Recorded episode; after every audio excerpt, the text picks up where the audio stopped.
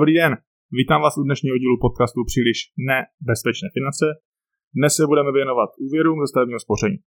Moje jméno je Tomáš Kovář a dále zde jsou se mnou Filip Alamíček, Marek Kubis a Petr Vrzal.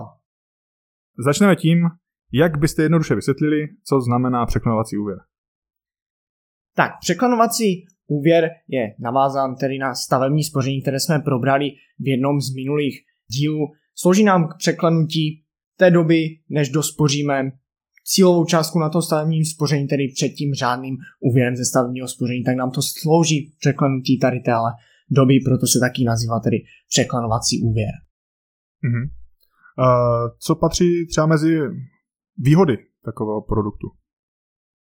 No, pokud to budeme porovnávat třeba s spotřebitelským úvěrem, tak eh, je to vlastně možnost získat delší splatnost na tom úvěru, protože máme dva typy překlenovacích úvěrů. Se zástavou a bez zástavy nemovitostí. Takže ten se zástavou potom můžeme porovnat s hypotékou, ten bez zástavy s třeba spotřebitelským úvěrem. To znamená, oproti spotřebitelskému úvěru získáváme možnost delší splatnosti a lepší úrokové sazby. Ovšem na druhou stranu máme nějaký účel těch peněz. Nemůžeme si za to koupit auto, ale musíme to použít na řešení bytové potřeby. Oproti hypotečnímu úvěru získáváme jistotu, kolik budeme splácet po celou dobu, což jako pro některé klienty je velmi zajímavá informace. Na druhou stranu obecně získáme horší uh, úrokovou sazbu a kratší splatnost. Teďka jsme v krátkosti zmínili výhody. Uh, má třeba nějaké nevýhody ten překlenovací úvěr? Filipe? No, jednou z nevýhod určitě je to, že u překlenovacího úvěru se nám i hned neumořujeme dluh jako takový, ale dochází vlastně k tomu, že musíme dospořit určitou část a abychom vlastně se dostali k tomu překlenutí do řádného úvěru a až následně se dluh umořuje. U překlenovacího úvěru je také potřeba dávat pozor na určité poplatky, eh, které jsou s ním spojené za vedení účtu o stavebním spoření a, a také na poplatky za předčasné splacení.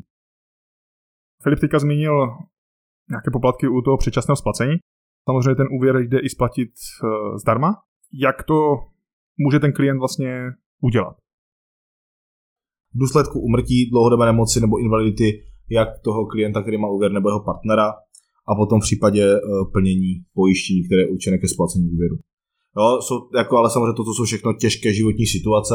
Standardně to splacení toho překladacího úvěru není zdarma, když jako, jako klient se rozhodnu, že si ho chci jen tak splatit musím počítat s tím, že po něm může chtít stavební spořitel účelně vynaložené náklady, které aktuálně na tom trhu není úplně jednotná metodika na jejich výpočet. Hmm, do tady tohoto tématu bych se moc nepouštěl, protože nikdo není schopen říct, co to vůbec ve, v podstatě je. A nedal bych dostat předžalobní výzvu.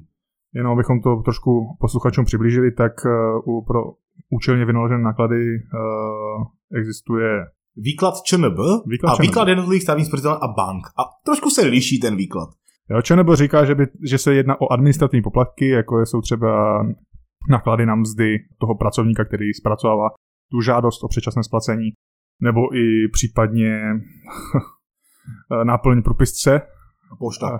a pošta a takové banality, takže nikdo jako nedokáže přesně říct, co to ve své podstatě znamená. Takže určitě za mě rada pro klienty, pokud chcou řešit refinancování toho úvěru, jakéhokoliv vlastně, nebo jeho předčasné splacení, vždy první požadujete o vyčíslení jste, eh, jako instituce, ať vám pošle, kolik k danému termínu je platba, to znamená, kolik dlužíte, plus kolik jsou případné poplatky.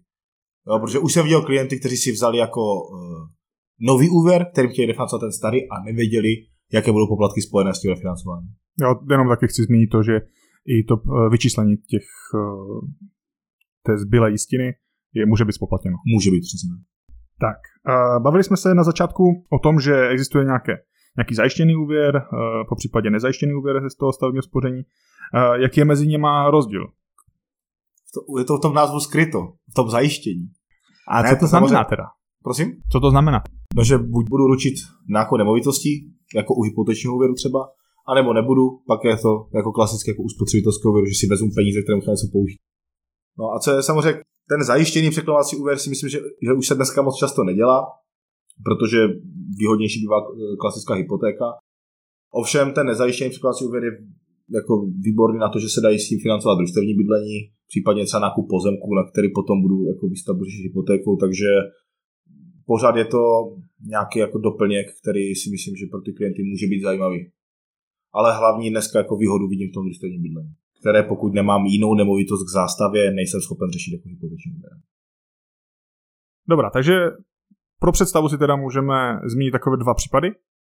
Ten první případ je, kdy člověk nemá žádné prostředky a chce si vzít úvěr, tak to může řešit právě tím překladovacím úvěrem.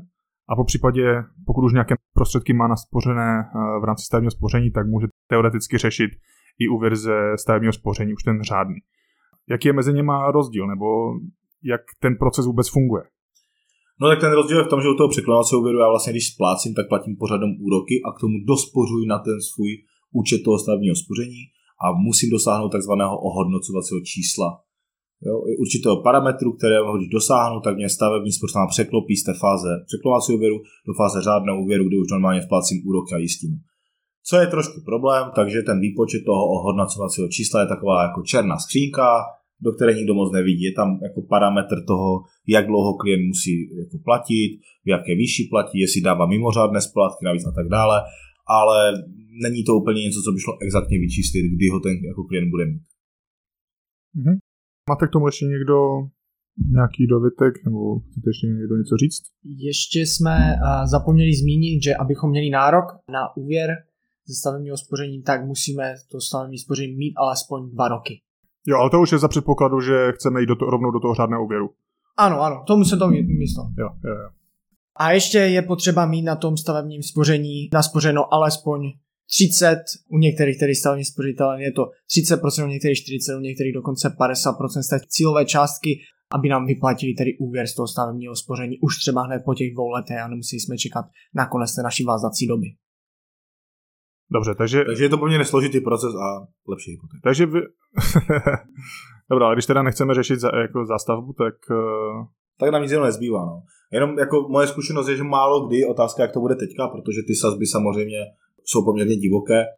Málo kdy se vyplatilo brát si překlonovací úvěr ze starého stavebního spoření. Většinou ta nabídka u těch nových stavebních spoření byla jako výhodnější pro ty klienty, jo? protože dneska jsou stavební spoření s různými tarify. Některé spořitelé mají tak, že máme tarif jako pro spoření, že spoří, máme super jako úrok na tu spořící část, ale vysoký úvěrový úrok, anebo zase pro úvěr, že máme nízký úrok na tu spořící část, ale lepší úrok na ten úvěr. To znamená, nedá se dogmaticky říct prostě, že je lepší brát to automaticky ze starého spoření, vždycky je to o tom se na to podívat prostě s někým, kdo tomu rozumí a propočítat všechny varianty. A taky hlavně se podívat na to nejdůležitější a to je, jakou cílovou částku má na tom aktuálním stavebním spoření. No a to je další věc, jo, jako jak se to obchodně využívalo klientům, že jo, prostě uzavřete tady synovi stavní spoření, tomu tam celou částku rovnou 2 miliony, protože jednou bude jako kupovat nemovitost nebo něco, možná garáž za ty peníze, až bude dospělý. No a e, jako klient zaplatí nesmysl na vstupním poplatku a stejně než tam jako naspoří 40% z 2 milionů 800 tisíc a jako moje zkušenost taková, že málo který, e, málo který klient svým dětem jako nachystá 800 tisíc jo, do života, takže pokud si to stavební spoření využívat, dal bych tam rozhodnout celou částku a v případě úvěru bych to řešil prostě jako znovu. Na, jo, na novo. Tak to by pro dnešní epizodu bylo všechno. Děkuji vám za poslech a pokud nás chcete dále sledovat, koukněte na náš LinkedIn nebo Instagram, kde jsme jako čtyři poradci.